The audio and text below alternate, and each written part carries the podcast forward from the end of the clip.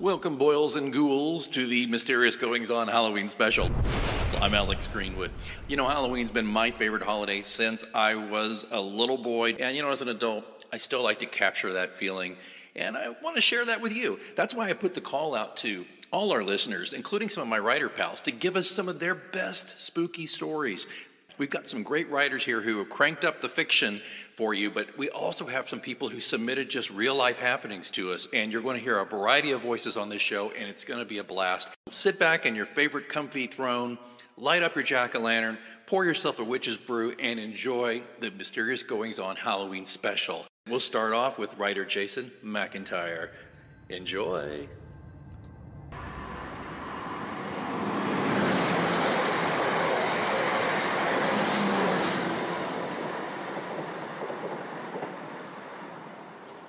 Remembering Train Car 6. "Don't forget to write," she says. "Yeah, I won't, hon. I'll have all of 5 minutes to spare, but I'll be sure to drop you a postcard." "Morty, sweetie, dearie," she'd say. "You know how I like getting regular old mail." I do know, Marjorie, but I'm heading out east on these infernal trains to get clients for our failing footwear distributor. Not to tell you how lovely Niagara Falls is this time of year. And what's with Margie dropping that umbrella into my suitcase? She said she didn't do it when I called her on my cell a few minutes ago, out there on the platform, where I could get better reception. In fact, she giggled at the idea she would even think of messing with my luggage. "You fussy bear," she said. "I don't touch your stuff." I lean back in my seat, glancing to either side to see how likely it is that I'll irritate the train passenger tucked into the row behind me. It's a teen girl, about 15, with white earbuds blasting something infernal into her ear canals. She doesn't notice, so I push the button and crank my seat back all the way. Yeah, I got off a minute ago to buy a bag of honey-roasted peanuts, a Coke, and to call Margie and thank her for putting the umbrella into my soft suitcase. Oh, and I had a piss, too.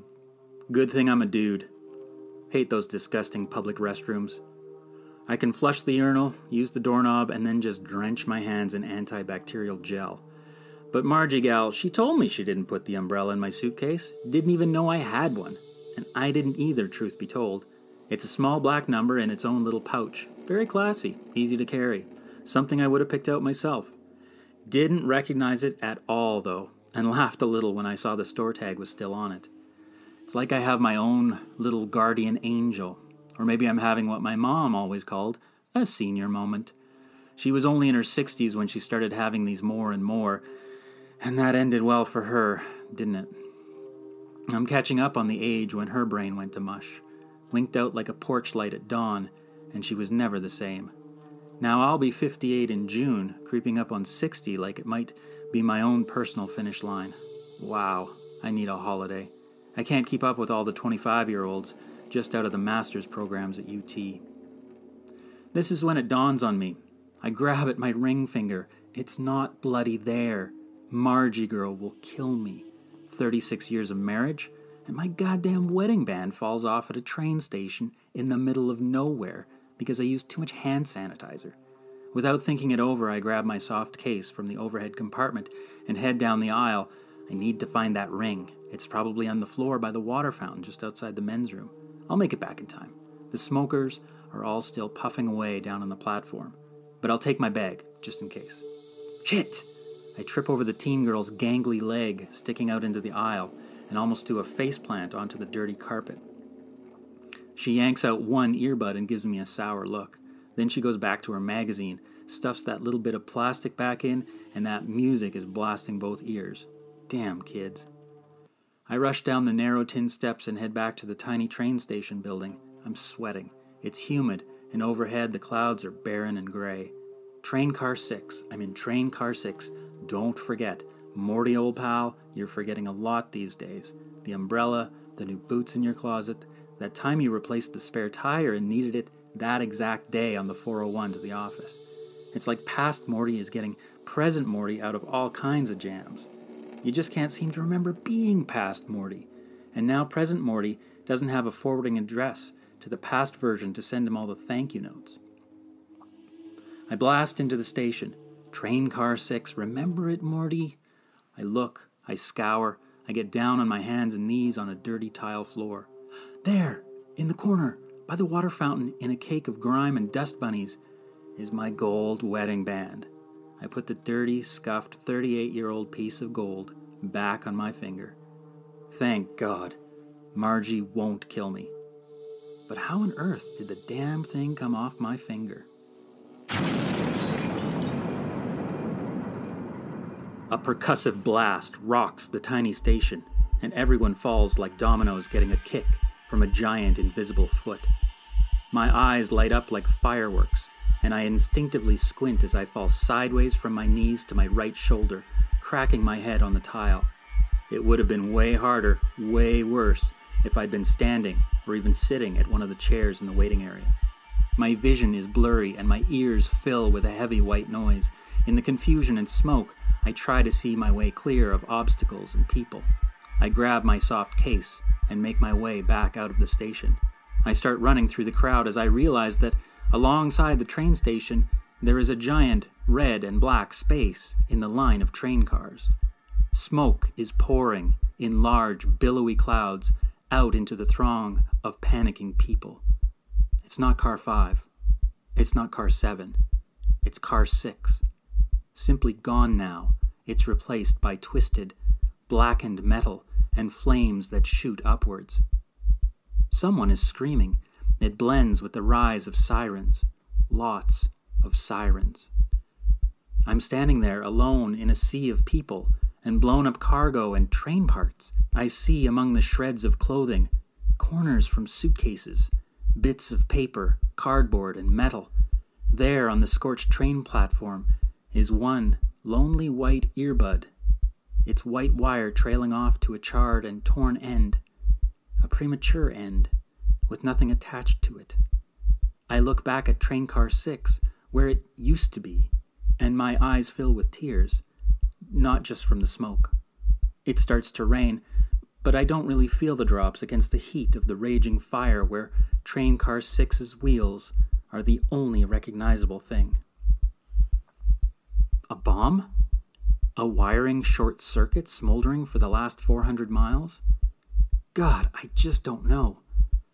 Someone bumps into me. Someone else nudges me and I look over. A hand is reaching out an umbrella to me, still in its pouch. Black.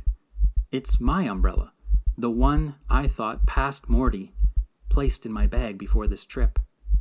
Strangely, someone is handing me my umbrella from my soft case, still slung over my shoulder.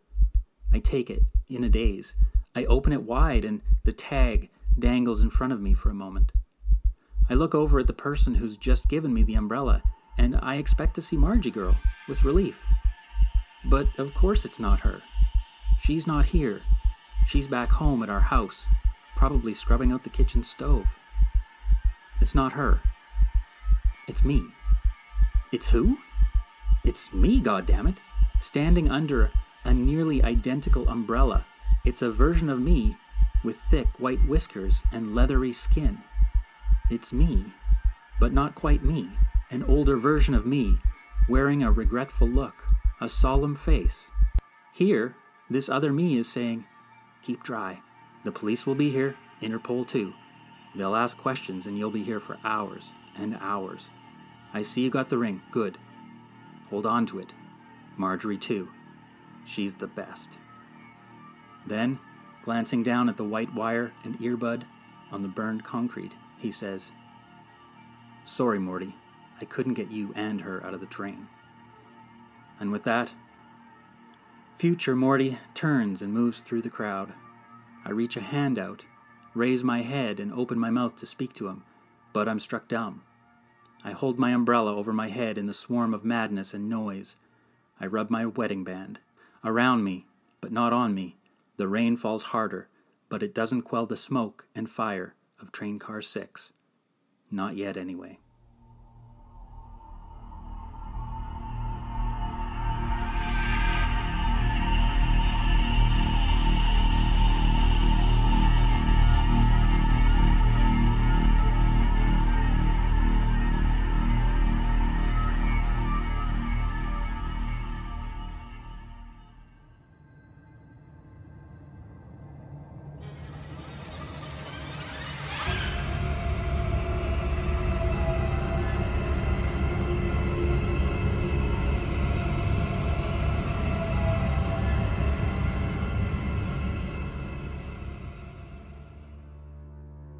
Hi, this is Mike from Oklahoma City, and I have an odd event that occurred to me, and it gave me chills. To this day, it still does. I had a good friend, his name was Ox. He had some kidney problems, and it got to him eventually. He called me one day. I was in Oklahoma City, and it was a Sunday, and he said, I'm in the hospital, and I'm dying. I said, Ox, that can't be right. He said, can you get up here? And that was in Stillwater, about an hour away. So I drove to Stillwater. He was indeed in the ER, and he was indeed in stress. I talked to the nurse privately, and she said he's not doing well. We're going to have to ship him to Tulsa, and we're going to have to put him on a helicopter to get him there. So I said, well, I've got to go back to Oklahoma City and gather some things if I'm going to be in Tulsa for a while, because that's a 2-hour drive from Oklahoma City. So they put him on the helicopter, and I drove back to Oklahoma City, got a bag packed, and grabbed another friend of mine, who was also a friend of his, Steve, and he was our lawyer that we used for the business that Ox ran, and I operated the business portion of that. Steve and I hurriedly drove off to Tulsa. We arrived there about 8 o'clock that night, went straight into the hospital where we knew they had taken Ox, and they informed me that he had passed away before we got there. They gave me his personal effects, as I was the person listed as his closest friend or relative. And Steve and I went over and stayed with my sister that night, who lived there in Tulsa. And then the next morning we got up and we proceeded to Stillwater, where his business was and where he was living at the time. So that's another 2-hour drive from Tulsa back over to Stillwater. We were on the highway that morning, driving to Stillwater, and I was driving, and my phone rang along the way. We were just on the highway; it just rang. I picked up the phone, looked at it, to see who was calling, and my phone said it was Ox. I said, Steve, this is really strange, and chills just went across me. He said, what is it? I said, Ox is calling me. He said, well, somebody's got his phone. And I said, Steve, I have his phone. He says, well, where is it? It's probably turned on and it's accidentally called you. So I reached into the middle bin in the car between the seats, and I pulled his phone out, and I showed it to Steve, and I said, Steve, the phone is off.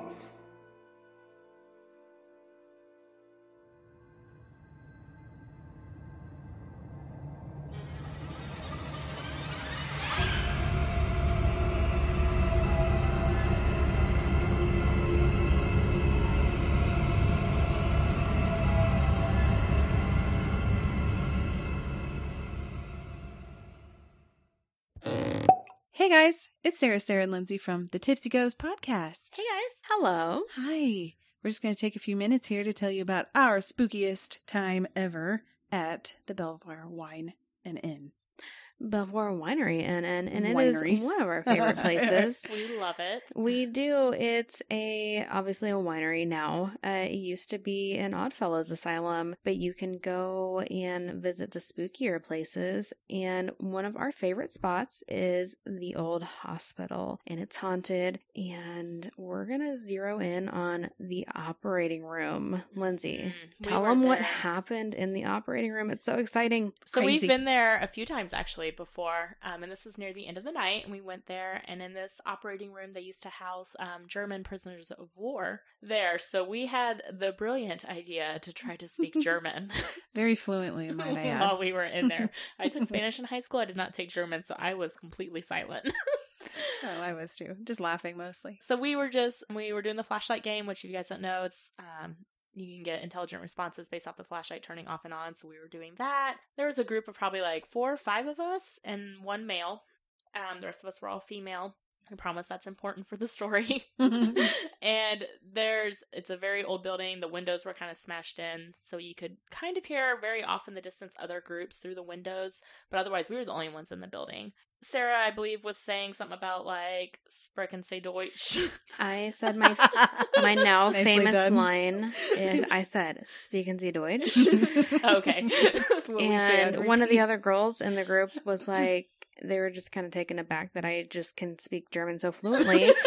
And they said, so whenever you speak German, like, they respond. And right as I said that, we heard a voice. We heard a voice. A disembodied voice. We were all standing kind of like in a semicircle.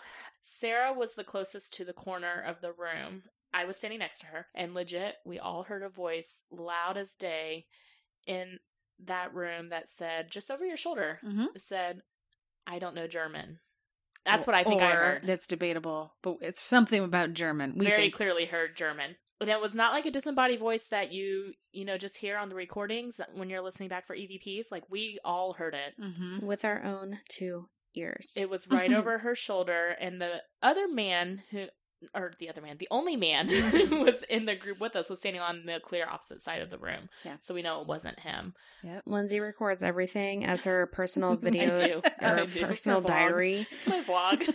I missed my calling when I was in my 20s, okay? She certainly did. And so I am going to insert that audio here for your listening pleasure. Tell us what you think it says. This worked last time. Speaking Sie Deutsch? So just when you spoke about German stuff, it's one of the things. That's the extent of my German. What just whispered behind me? I heard. That's the extent of my German. That's the extent of my German. That's the extent of my German. And that's it. We appreciate you listening. Come visit our podcast. We're the Tipsy Ghost Podcast. We talk about spooky things, true crime things, things that, you know, some people believe in, some people don't believe in. We laugh a lot. And we laugh a lot because we love wine. We're always drinking. And we go ghost hunting. I mean, that's the biggest thing we do. So if you like people who like to drink and tell spooky stories and go ghost hunting, you're probably our people. Come be one of us. Come be our friend. Thanks, guys. Okay, bye. Bye. They say curiosity killed the cat, but sometimes curiosity just attracts more curiosity. This is a story from Dave of Springfield, Missouri. When I was a young reporter out west, I loved to explore out in the high desert. Drawn by Indian and pioneer sites, I was curious about a ghost town even more remote than most. Drove out there over miles of broken pavement in my MGB, and finally arrived at a completely deserted town, once boasting thousands of residents that had been torn down. Building materials were expensive and removed to whatever new mining sites beckoned. Stopping the car in the midst of hundreds of remaining foundations, I looked around. There was nothing left over 3 or 4 feet high. I came to the foundation of a large building and, always with an eye to the ground for whatever artifacts I could find, I slowly walked around it. When I made it around to where I started, I saw my own footprints in the wind-blown dust. My heart stopped, and my hair stood on end when I saw large boot prints that had followed me around the empty remains. Clowning Around by Eden Baylee.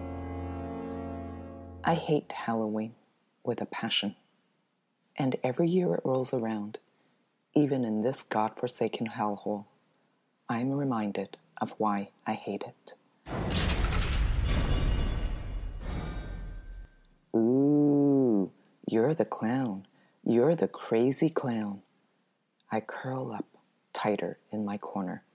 Clowns, clowns, the clowns are going to get you. And the taunts continue until someone yells for them to shut up.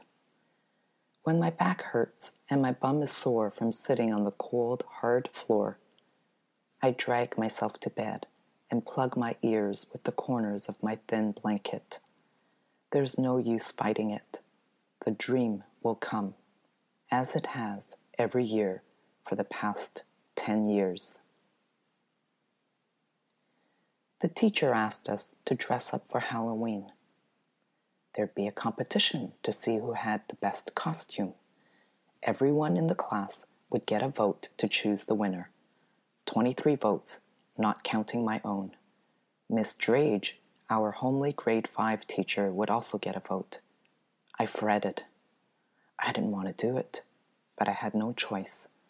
I was already an outsider, and if I didn't participate, it would only draw more attention to me. That was the only reason for doing it, as the prize of a basket of candies certainly didn't entice me. I hated candy, which was another reason the kids in the class considered me strange. I stressed the entire week leading up to the competition. I threw temper tantrums and snapped at my mom every time she asked me what was wrong. Finally, 2 days before I had to have a costume, she'd had enough. "Young lady," she said, "I'm tired of your sulky behavior. Tell me what's wrong, or I'm not buying you another book this month." "No," I screamed. Books were my only refuge, and her threat was akin to death for me. It didn't take much coaxing from her before I spilled the story of needing a costume. "Damn it," she said, "as if we don't have better things to spend our money on." "I know, Mom." I wiped tears from my face. "I know we can't afford to buy a costume. I don't know what to do." Somehow, Mom must have known this meant something to me, because aside from one scholastic book a month, I never asked for much. Even as a kid, I understood her job as a factory peacemaker afforded us very few luxuries. That night, I went to bed with my tattered copy of Stephen King's Carrie and reread parts of the book under the covers with a flashlight. "It's okay to be different," I whispered as I fell asleep. "It's okay if I don't have a costume."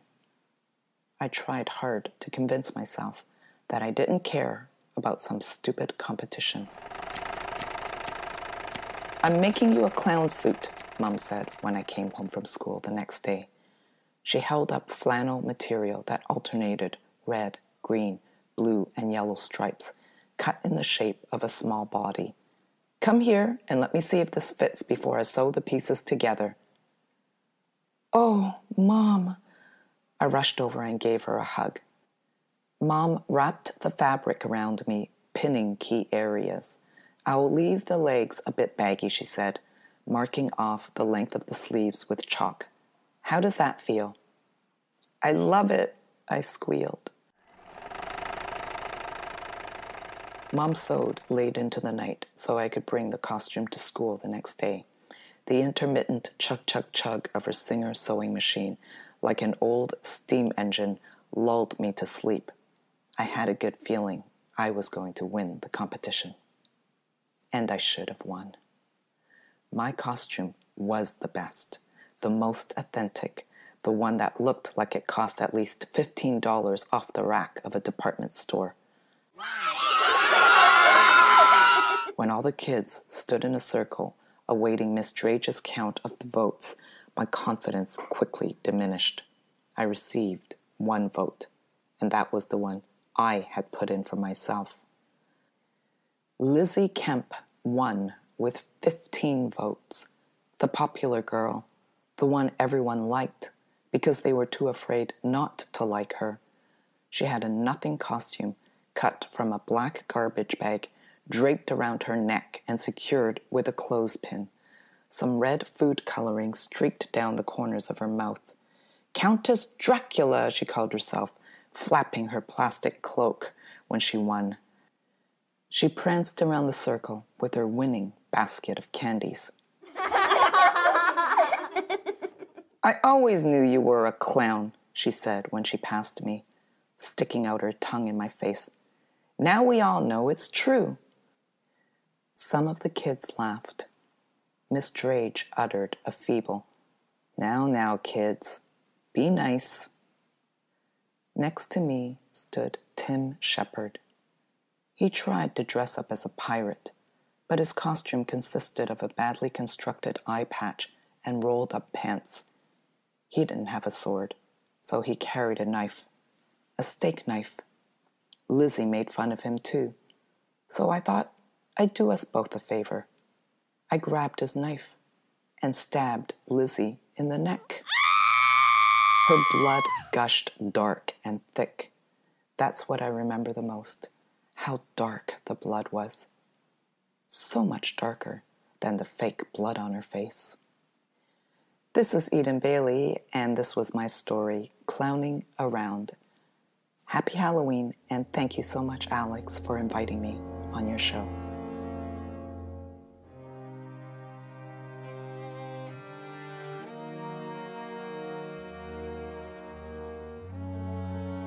Hey, so it's Bonnie, and here is my scary ghost story that actually happened to me.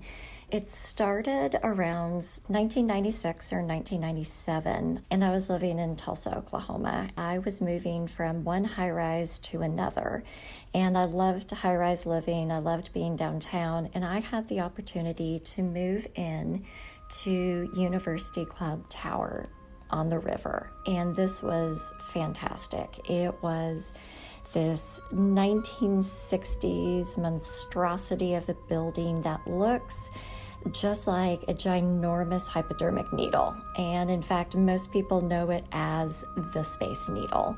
It was just full of 60s charm. It was a high-rise. I mean, like a big high-rise. So my new apartment was on the 28th floor with a balcony overlooking the river. What was cool was, since it was a round building, again, it like really looks like a hypodermic needle. So I was really excited. I moved, and my first day there, the movers came and with the real heavy stuff, and my mother and I had just done the little things, and I had a whole bunch of friends that came over to help me settle in. And so by that first evening, I was pretty well settled in. I was exhausted, so I just went into my bedroom and I tried to fall asleep, and it didn't work. I remember how frustrating that was because I had worked so hard all day and I was really exhausted and I just was wide awake. And then I thought, well, I haven't really eaten much today. Maybe I need to eat something. We had gotten pizza for all the friends and there was some left. So I got out of bed and I walked into the kitchen, and I remember opening up a box of leftover pizza. I realized I was being watched. And that sounds really dramatic and really stupid, but I cannot describe the overwhelming feeling. I was being not only watched, I was being monitored. I was being sized up. I could feel it. It was a very uncomfortable feeling. If I had to try to put words to what I was feeling a presence that was really big, really black, really sinister, and really ugly. And I couldn't get a total picture in my mind, like, does this look like the creature from Aliens or what? But probably like alien-esque. It was a very unsettling feeling. So of course, having a psychology background, I just thought, you know, I'm way too tired. I'm freaking myself out here. Put the pizza back uneaten, tried to go back to bed, couldn't sleep. I didn't sleep a wink that first night. This went on for several days after that. I just could not sleep in that apartment. I noticed the apartment was noisy, and so I started hearing footsteps, which is not unusual. It's an apartment. You know, I have people above me and on either side of me and below me, so I didn't think anything about it, but I'd hear footsteps, and then I'd hear glass tinkling. That's the best way to describe it. I mean, it wasn't necessarily a shattering or a break. It was just kind of glass tinkling. I remember thinking after hearing this a couple times over a couple days, thinking, what is going on? What are people doing in their apartments? I don't think I want to know. Well, from there, things got weird. I would hear knocks at the door, and I would go open the door, and there wouldn't be anyone there. I would start hearing music in the middle of the night, and I couldn't figure out where it was coming from. And I started seeing things in my room, in my bedroom. I was starting to see little blobs and little dark things crawling up the walls when I was trying to fall asleep. Now again, psychology background, trying to be logical about all of this, but it still freaked me out. I just remember being really uneasy. So there was one night that I was trying to sleep on the sofa in the den, because the bedroom just wasn't working for me. And I started hearing music. And My apartment was on the east side of the river, the Arkansas River. On the west side of the Arkansas River, there were these, I guess it's like concert grounds. It's where they would sometimes have festivals and music, concerts, that sort of stuff. So I wasn't really all that shocked to hear music, but then I realized it was 3 in the morning. Why is this going on at 3 in the morning? And the music kept getting louder and louder and louder. I thought, I'm having auditory hallucinations now. Fantastic. Because I'd heard the music before, but it just kept getting louder and louder this particular evening. So I got up and I looked out the window. I was like, why are they having a concert at 3 in the morning? There was no music. There was no concert. I thought, okay, that's really weird. So I went back to the sofa and I tried to fall asleep again. Didn't work. Kept hearing the music, kept hearing the music, kept hearing the music. So finally, I went over to my balcony. I walked through the den, through my little dining area, and I walked to the balcony on the 28th floor, facing the west, because I could see the concert grounds from the balcony. And I thought, I'm just going to see what's going out over there. And as I walked toward the door, each step that I took, I started hearing something.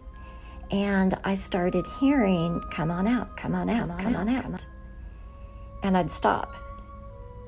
I'm like, what? I'm having auditory hallucinations again. And this time I'm really freaked out. You know, so there was that part of me that was really fighting this. I was trying to be logical. So I took another step and I heard, come on out, come on out, come on out, come on out. I heard it a third time, come on out, come on out, come on out. And I remember just being so intrigued with these voices from the balcony. So I had prayed a lot about the situation, because the knocks, the tinkling of the glass, the hearing footsteps, all of this stuff, seeing the blobs, all of it was really getting to me. And so I had been to church a lot and prayed a lot. I felt like, to be completely honest, that this was a turning point. The last time I heard, come on out, come on out, come on out, I put my hand on the door to open the door to go to the balcony. And as soon as I put my hand on the door, I heard no. And in fact, like, I jumped back and I drew my hand back, almost like it had burned me. The door handle had burned me. It's like, okay, all right. But then I heard it again. And it was the most enticing, I was attracted to these voices on like a visceral level. So come on out, come on out, come on out. And so I walked over again and I stood there and I couldn't see anything. There weren't windows to the balcony, and the door was like a wooden door. So I couldn't see what was out there. I had to open the door to see what was out there. I put my hand on the door a second time, and this time I heard no, and a force pushed me backwards. It was at that point I just started hyperventilating a little bit, because I realized something significant had just happened. And I knew it was weird and I knew it was out of this world, but I didn't know exactly what. I just knew it was significant. There's a couple more nuances to the story. Interestingly, I had a friend, a Catholic friend, come over who was very well versed in spiritual warfare. And I had, you know, being Episcopalian, I had taken over holy water, which was blessed by my priest. I even burned sage, did, you know, all the stuff you're supposed to do. And the last stop before having it blessed by my priest, I invited my Catholic friend over. And she came in just to kind of see, you know, get a sense of the feel. And she walked in and she sat down, and she and I had not talked much about this. I had just said, I'm either going crazy or there's some massive spiritual warfare going on here. And she had said, I'll be right over. That was the extent of it. So she came in and she sat down and she said, I don't know what it is, but it's really big and it's really black and it means you harm. It is malevolent. And that is exactly what I had felt that first night in the kitchen. It was at that point I moved.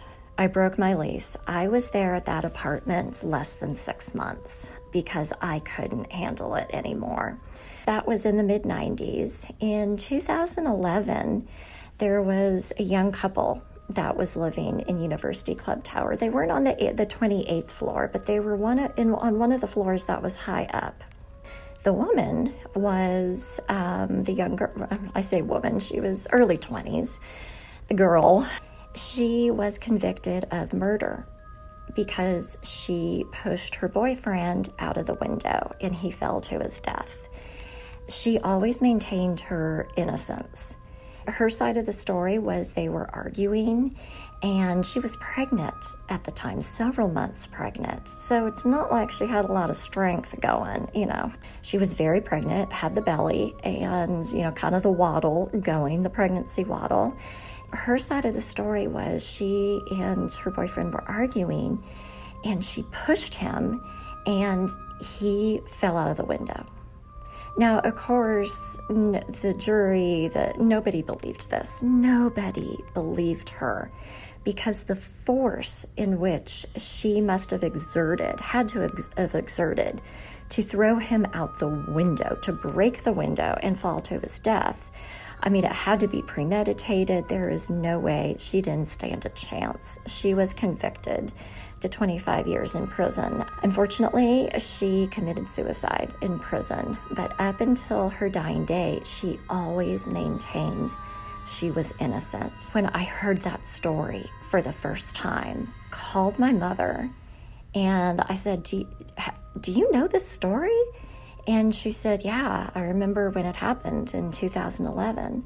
And I said, Mom, she didn't push him. And my mom said, I know. Something else pushed him. And I never knew what to do with that information because it's not like it's going to help her. Well, A, she had already committed suicide, but B, what am I going to do? She didn't do it. It was a different force that did it. Now, who is going to believe that? I've lived with that for a while, knowing that she didn't kill this guy. It was a completely different force who was demanding a sacrifice. Now, why do I say that? Because there's one more spin to this, and I haven't found the episode. I need to find it, but I was talking with one of my daughter's friends. She had a couple of friends over. This was, I think, last year, and we were just talking about weird things that happen. So my daughter, knowing the story, said, oh my gosh, Mom, you've got to tell them about your ghost story. I said, actually, you've just got to see this building to really, for it to, you know, to understand, you know, the physics of it. So I pulled up a picture of University Club and I showed it to my daughter's friends. And one of her friends said, that's the building. I said, what are you talking about? And she said, my mother and I just watched a ghost story about this. And it was one of those shows that was either like My Haunting or My Ghost Story or something like that. She said, this is the building. She said, the story followed a girl who lived in University Club. And her story was she kept hearing noises out on her balcony and voices that were telling her to go out to her balcony. She did. She went out into her balcony, and the next thing she knew, she was thrown over the side of the balcony. Now, she was high up also. She managed to catch herself. So she's hanging on the balcony by the rails, you know, 20, however many stories up. It was her boyfriend that happened to come home relatively quickly after these happened. He heard her screaming, went outside, and helped her in. She had heard the enticements to come on out, come on out, come on out. For whatever reason, she didn't have a force that stopped her and said no. But there is something in that building that demanded a sacrifice. I am scared to death at the thought of what could have happened to me at 3 a.m. if I had gone out to that balcony. I'm very, very glad that I didn't have that opportunity. Whatever force that was, whether it was God or angels or whoever else, whatever that force was that literally shoved me away from that door and said no, I will be eternally grateful. I don't know exactly what's going on that land, but I'm glad I don't have to find out.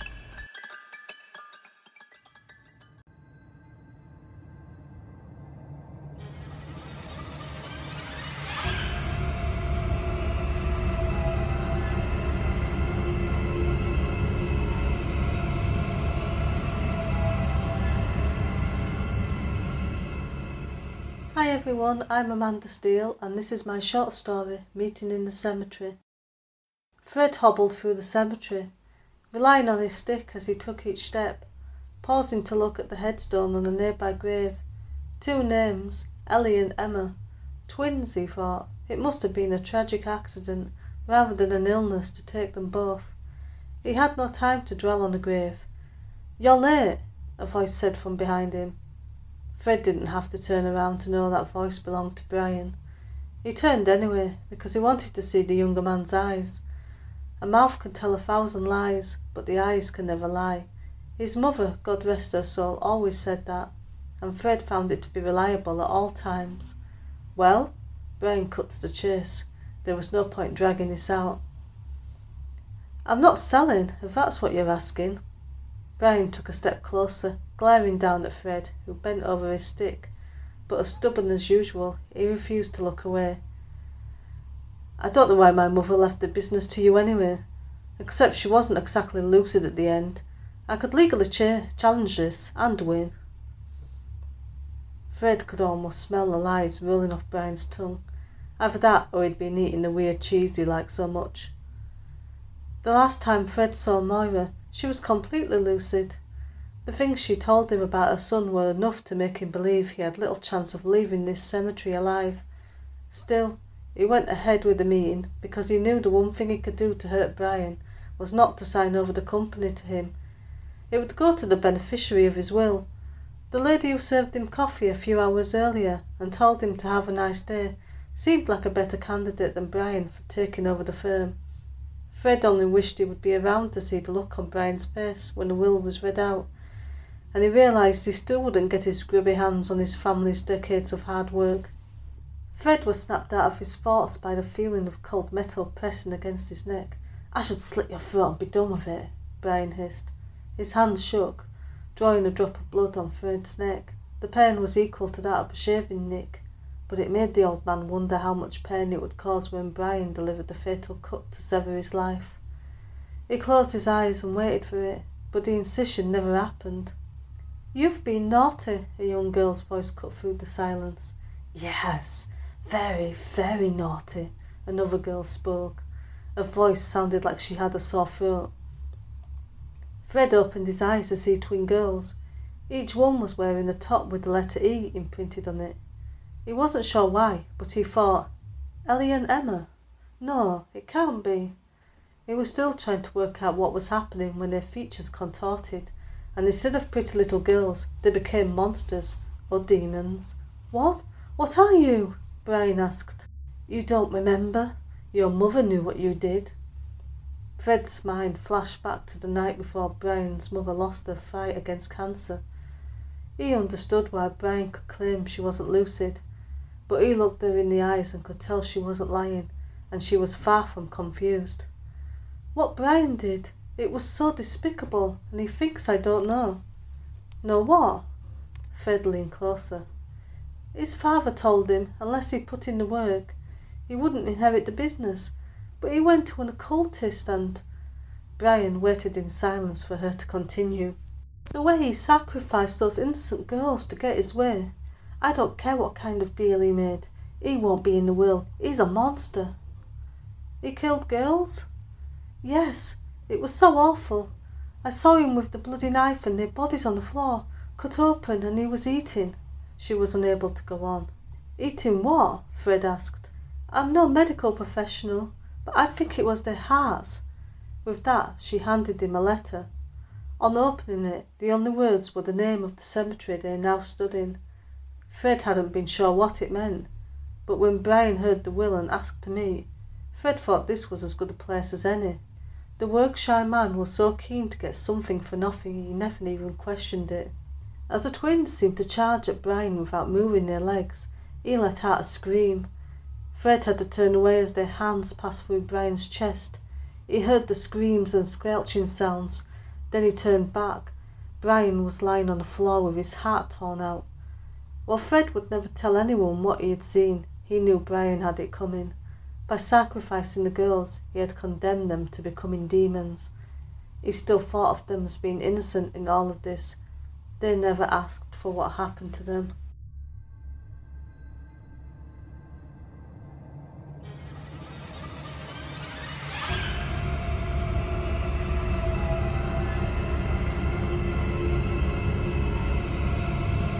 I'm Michelle Ross, and I'm coming to you from St. Paul, Minnesota. I am the author of Revenge of the Siren Song. I have a current work of historic fiction in the progress, and I'm going to tell you the tale of Letters to the Dead. While I've never seen the Flying Dutchman, I have seen a ghost ship before. We'd been trading in the Lesser Antilles aboard the Crowley when the weather began to turn foul. I had been below decks helping to secure the cargo that had gotten loose when the riggers were ordered to haul in the canvas. We'd all gathered on the deck when the lookout spotted something off the starboard side. Out of the mist and spray, we could see the lights of the aft cabin of a huge merchantman. Above the railing over the cabin, someone looked to be swinging a lantern to and fro, signaling us to follow. The mysterious merchantman led us around the eastern side of an island that we had no idea we were near, to a deep water cove on the leeward side of the island. As we dropped the anchor and made fast to ride out the storm, the other ship disappeared. We rode out the night alone and saw no sign of her the next morning. That day, we even sailed all around the island, worried that the ship that had guided us to safety had somehow wrecked in the night, but we found no sign of wreckage anywhere. It was as if the storm had swallowed her whole. There was nothing more to do but sail on. The next morning was shrouded in fog. The navigator had to mind the compass carefully. When the cloudy mist finally burned off in the midday sun, we spotted another ship. We were close enough that she looked much like the ship that saved us from the storm. The captain decided to come alongside and hail them. As we approached, we could see more details of this ship. The lines of her design were old.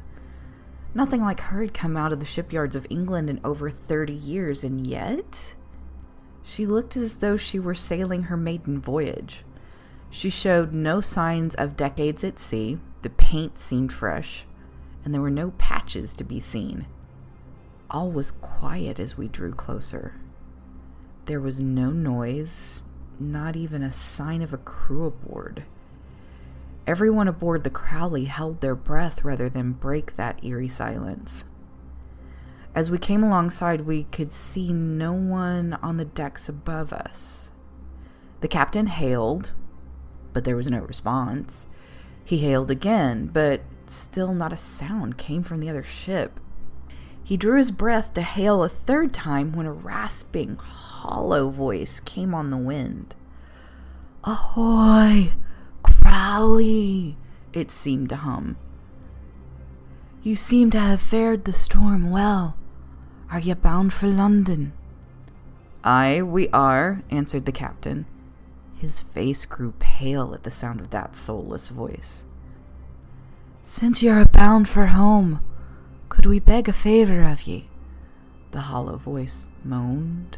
"Aye, we will grant you any favor in return for the help you gave us," the captain responded. A small wooden cask came over the side of the merchantman and splashed between the two ships. "Inside are letters to our loved ones back home in Portsmouth. Will ye see that they are delivered?" The captain signaled to have the cask hauled aboard and answered, "I will take your letters home." "Thanks be to y'all." The voice seemed to die on the breeze as the merchantman came about and went back the way she came. For several moments, we stared at the small wooden cask sitting on the deck, Not a soul had the nerve to touch it. But as the mysterious merchantman shrank into the distance, our minds seemed to clear. The captain took the cask into his cabin and ordered us all back to work. Not another thought was given to the strange ship or its little barrel of letters until we made sight of the English shore. The call at Portsmouth was a welcome rest after the long Atlantic crossing, but rather than the excited talk of food and spirits and fine women, the ship was filled with whispers of the promise made and the mysterious ship we'd encountered. The captain wasted no time inquiring of the harbor master where to hand over the letters. The official looked over several of the notes and recommended that the captain take them to the local church. "The church, sir? I don't understand," the captain said, what we were all thinking.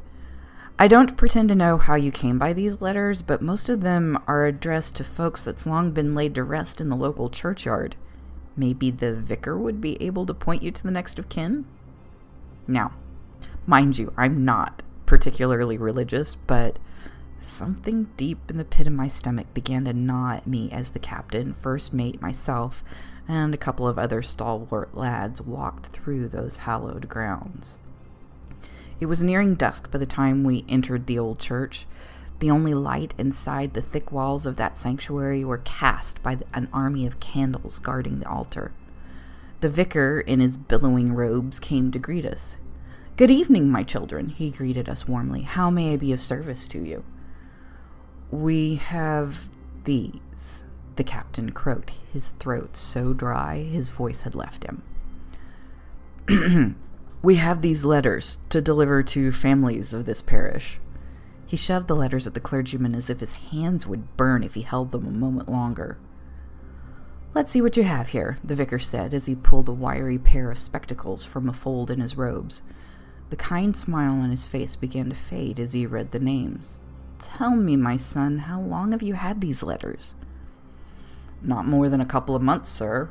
We were asked to deliver them home as we set sail from the Caribbean."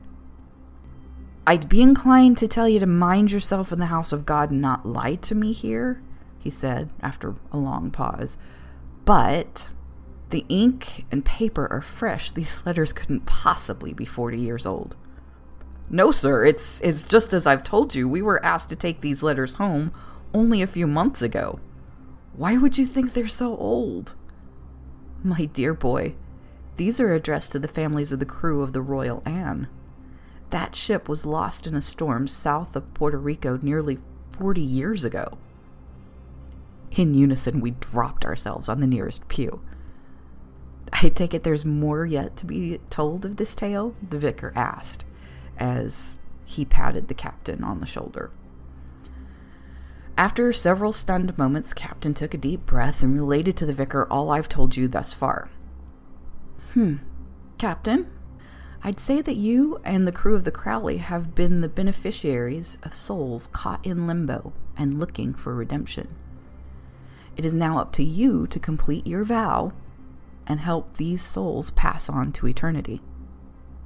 "How do we keep our promise, sir? You said that these people have passed on themselves." "Indeed, I did," the vicar smiled. "The last remaining family member was laid to rest some 10 years ago. I performed the rites myself.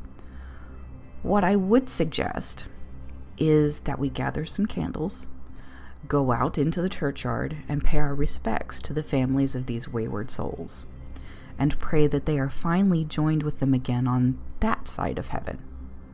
I tell you, it was the most morbid treasure hunt I've ever taken part in. The captain and first mate took some of the candles and letters. The vicar took the rest and guided us from stone to stone looking for names that matched. When we found one, we would lay the letter against the headstone and light a candle next to it. Once all of the notes and candles were set out, we gathered back in the middle of the churchyard and followed along as the vicar prayed fervently for the souls of the lost. By the time we returned to the ship, not a one of us was interested in food, spirits, or fine women.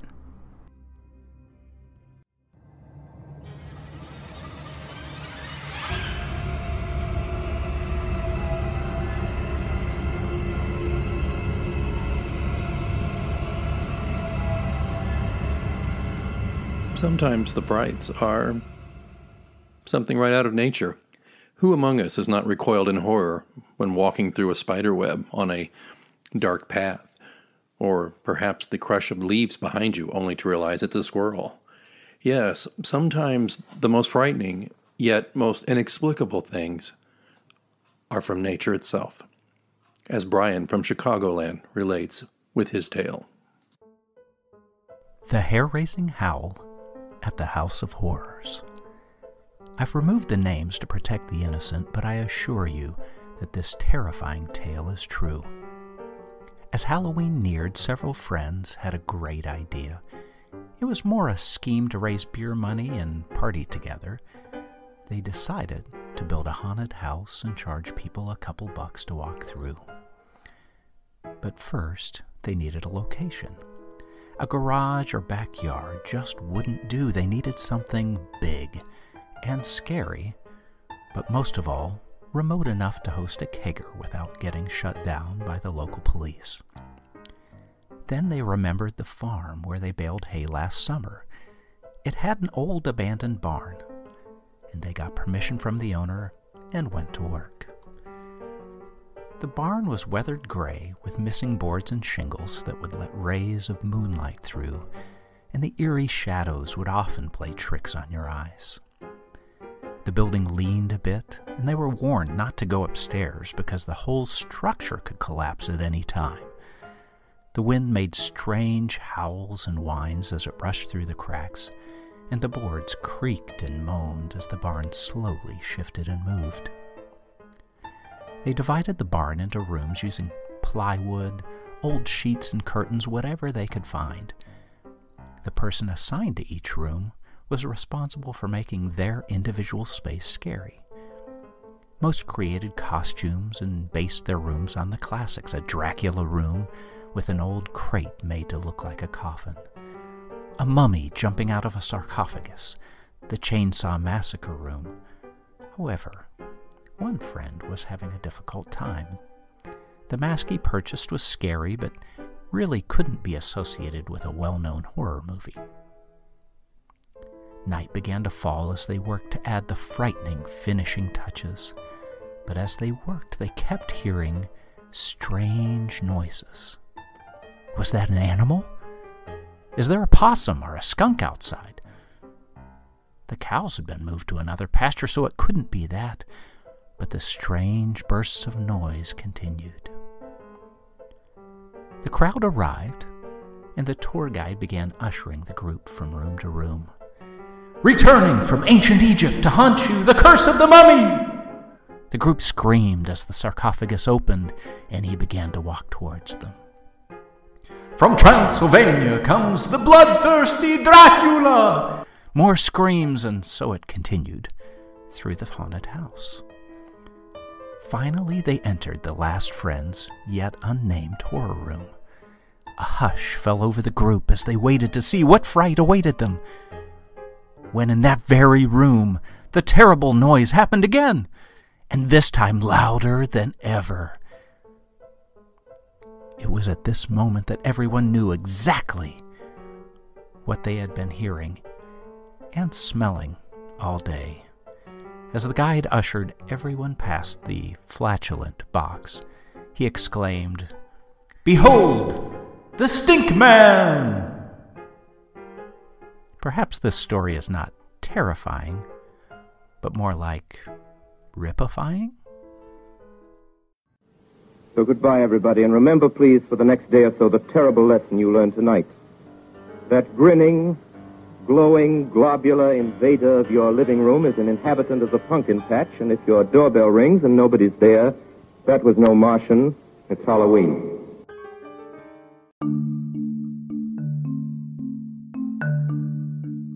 Been there, done that, got the t-shirt, huh? Not quite, Mysterious Goings On listeners. You probably haven't got the brand new Mysterious Goings On official t-shirt.